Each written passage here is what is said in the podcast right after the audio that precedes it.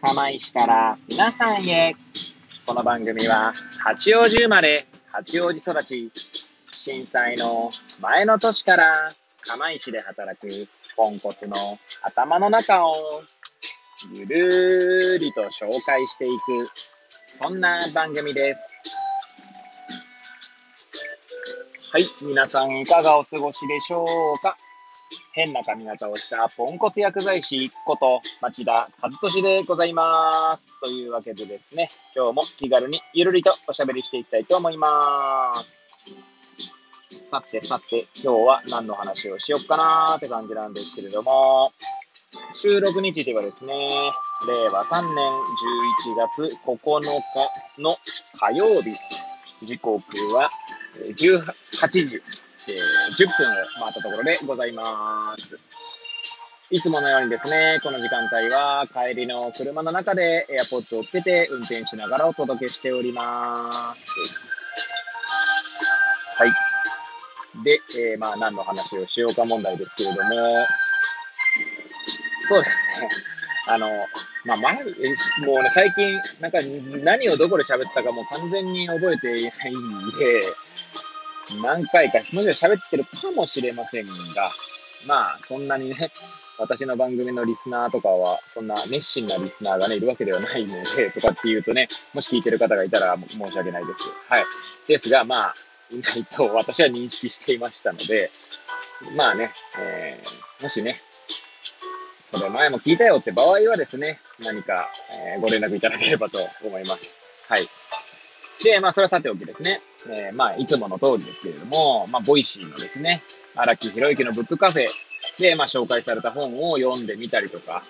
まあ、そ、えー、それでコメントしてみたりってことをしているんですが、えー、最近ですね、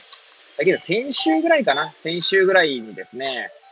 荒木マスターのソロ会、えー、ソロ会というのは、えー、対談が結構あったりするので、対談ではなくって、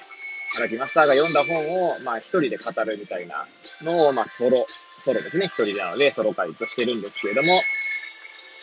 そこで紹介されたですね、マイケル・ポランニーの暗黙知の次元という、まあ、本がありまして、で、それをですね、まあ、実際に読んでみたんですね。はい。放送されてから、まあ、読み始めたって感じですね。なんで、まあ、その本についてですね、ま、ちょっと語ってみようかななんて思います。まあ特に内容を掘り下げるとかってことはないので、まあそういう中身に興味がある方は、普通にググっていただくか、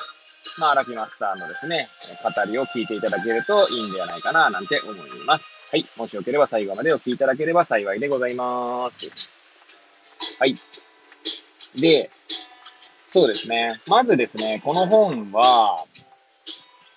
えー、マナキマスターのですね、プレミアム放送というのがありまして、月額500円を払うことでですね、まあ、特別なコンテンツを聞けるわけですね。はい。で、そこでですね、定番となっているのが毎週日曜日に、えー、配信される、今週仕入れた本図というところですね。まあ、1週間ごとにですね、めちゃくちゃ本を買ってるんですね、マスターはね。まあ、もちろんですね、それが、えー、ご自身の会社、え株式会社学びデザインというですね、まあ、会社の、で、まあ、提供するコンテンツにも影響しているので、まあ、経費で落としてるかどうかとかちょっとわからないけど、まあ、おそらくそういう可能性はあるかなと思うんですが、はい。まあ、本を買ってるわけですよね。はい。で、だいたい1週間に多分あれですよね、9冊、10冊前後は買ってるんじゃないかなと思いますね。で、え、マイケル・ポランニーの暗黙知の次元は、今年の5月30日に紹介された今週仕入れた本で、まあ、えー、その本がありましたので、私自身もですね、ちょっと暗黙知というキーワードには、まあ、着目しておりまして、着目してるっていうとなんかね、いかにもなんか、俺知ってたぜ、へへみたいな感じになってるんですけど、そういうわけじゃなくてですね、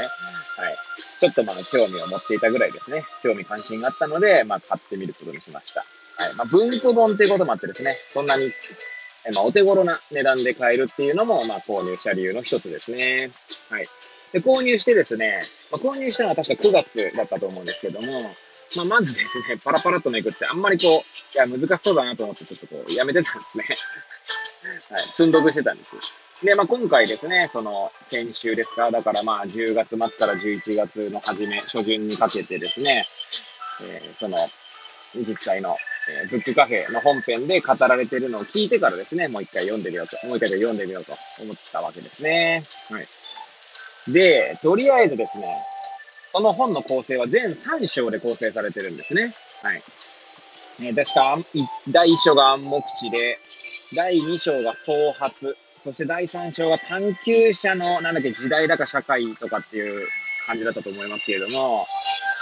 で、えー、一章ですね、一日で一章ペースでですね、まあ3日で読み終えたんですけれども、まあ読み終えたんですけどとかっていうと、さもですね、いや、これもう読み終えてしっかり理解したぜ、みたいな感じの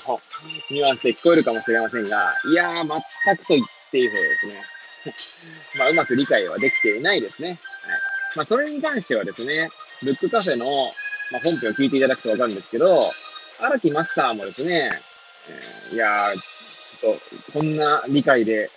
語っていいのかと、まあ、ご自身でおっしゃってるぐらい、まあ、結構難しい本なんだろうなと。はい。で、結構抽象度が高い表現が多くてですね、なんか何を言ってるのかっていうのがいまいちこう掴みづらいなっていう気はしましたね。はい。まあ、とにかくですね、まず、えー、まあ音楽的読書としてですね、最初から最後まで、まあ、通読しようと、まあ、思ってですね、まあ、読み進めたわけですけど、まあ、結構ですね、私の印象ですよ。もうな何々主義みたいな、えー、言葉がですね、多くて、はい。例えば、まあ、実存、実、で、実存、言えてない。実存主義とかね。はい。まあ、実存主義もですね、私はちゃんと理解してないんですよね。だから今度はですね、その実存主義とは何かという、えジャンポール・サルトルの本を、ちょまあ、それもですね、ブックカフェで、えー、紹介されたことがあるので、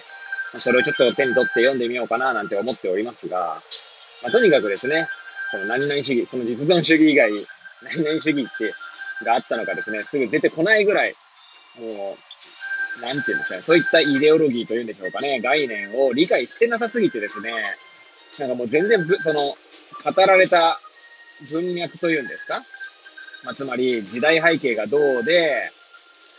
その時代に、まあ、マイケル・ポランニーは何を言おうとしているのか、えー、どんな概念に対して、まあ、アンチテーゼというか、まあ、反論したりとかしているのか、というのがですね、もう全然わかんないですね。はい。なので、えー、まあ、それを読んだ、読んだことでですね、また新しい、こう、本へのいざないみたいな感じでね、はい。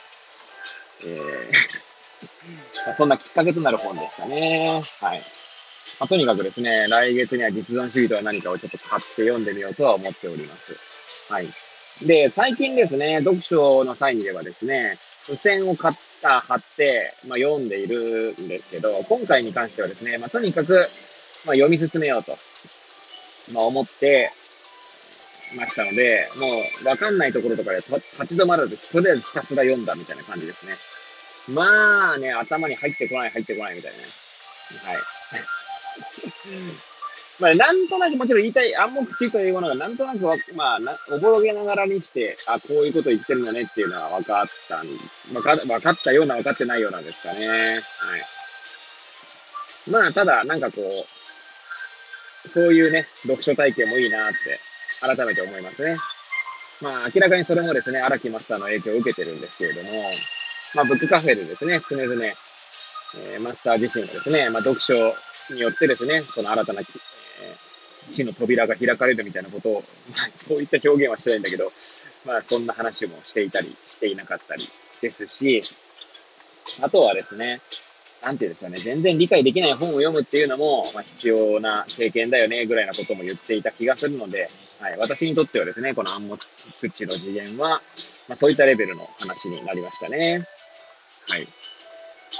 で、まあ、ちなみに最初に冒頭にですね、まあ、暗黙知という、まあ、単語にですね、興味関心があったと言いましたけれども、まあ、それはなぜかというとですね、以前ですね、日本プライマリーケア連合学会、まあ、私が所属している学会ですけれども、そこのですね、東北ブロック支部の薬剤師同士でですね、あの、えー、オンラインで飲み会をした際にですね、はい。まあ、プライマリーケア認定薬剤師というものが、まあ、どういった意味合いを持つのかっていうのを、やはり、えー、示していくことが必要だよね、みたいな話があったんですね。はい。で、その際にですね、やはりその、自分たちが何気なくやっていることがですね、えー、まあ、あるわけですよね。プライマリーケアに立つという概念を知った上で、まあ、その精神にのっとってやろうとしているんだと思うんですが、その、なんていうんですかね、言語化できない何かみたいなものを、まあ、表現していく必要があるんだという話が出たんですね。まあ、そうしていくことが、まあ、後世にプライマリーケア認定薬剤師というものをですね、残していくきっかけになるんじゃないかって話なんですけれども、まあ、その際にですね、やはり暗黙知というものがどうしても出てくるわけで、その暗黙知をですね、形式化していかなきゃいけないよね、みたいな。え、それこそ野中育次郎先生がね、言ってらっしゃる積モデルの話とかもですね、その飲み会では出たんですけれども、まあ、そういったこともあってですね、私自身暗黙知というものには興味関心があって、まあ、読んでみたわけですけれども、まあ、結果的には暗黙知っていうのは、やはり、あの、言語化できないものなんじゃないかなって気もしてきましたけれどもね。はい。まあ、それはさておきですね。まあ、もっと学びをまた深めていきながら、それを楽しんでいきたいなと、まあ、改めて思わせてくれた本でございました。はい。ということでですね、まあ、ぐだぐだと語ってまいりましたが、はい。最後までお聞きいただき、誠にありがとうございます。はい。ね、えー、本当に。まあ、またこんな感じでですね、本の話をしていきたいと思いますので、まあ、お付き合いいただければ幸いでございます。これを聞いていただいた皆さんが、より良い一日を過ごせますようにとお祈りさせていただいて、今日の放送を終了したいと思います。それではまた明日皆さんお会いいたしましょう。さようなら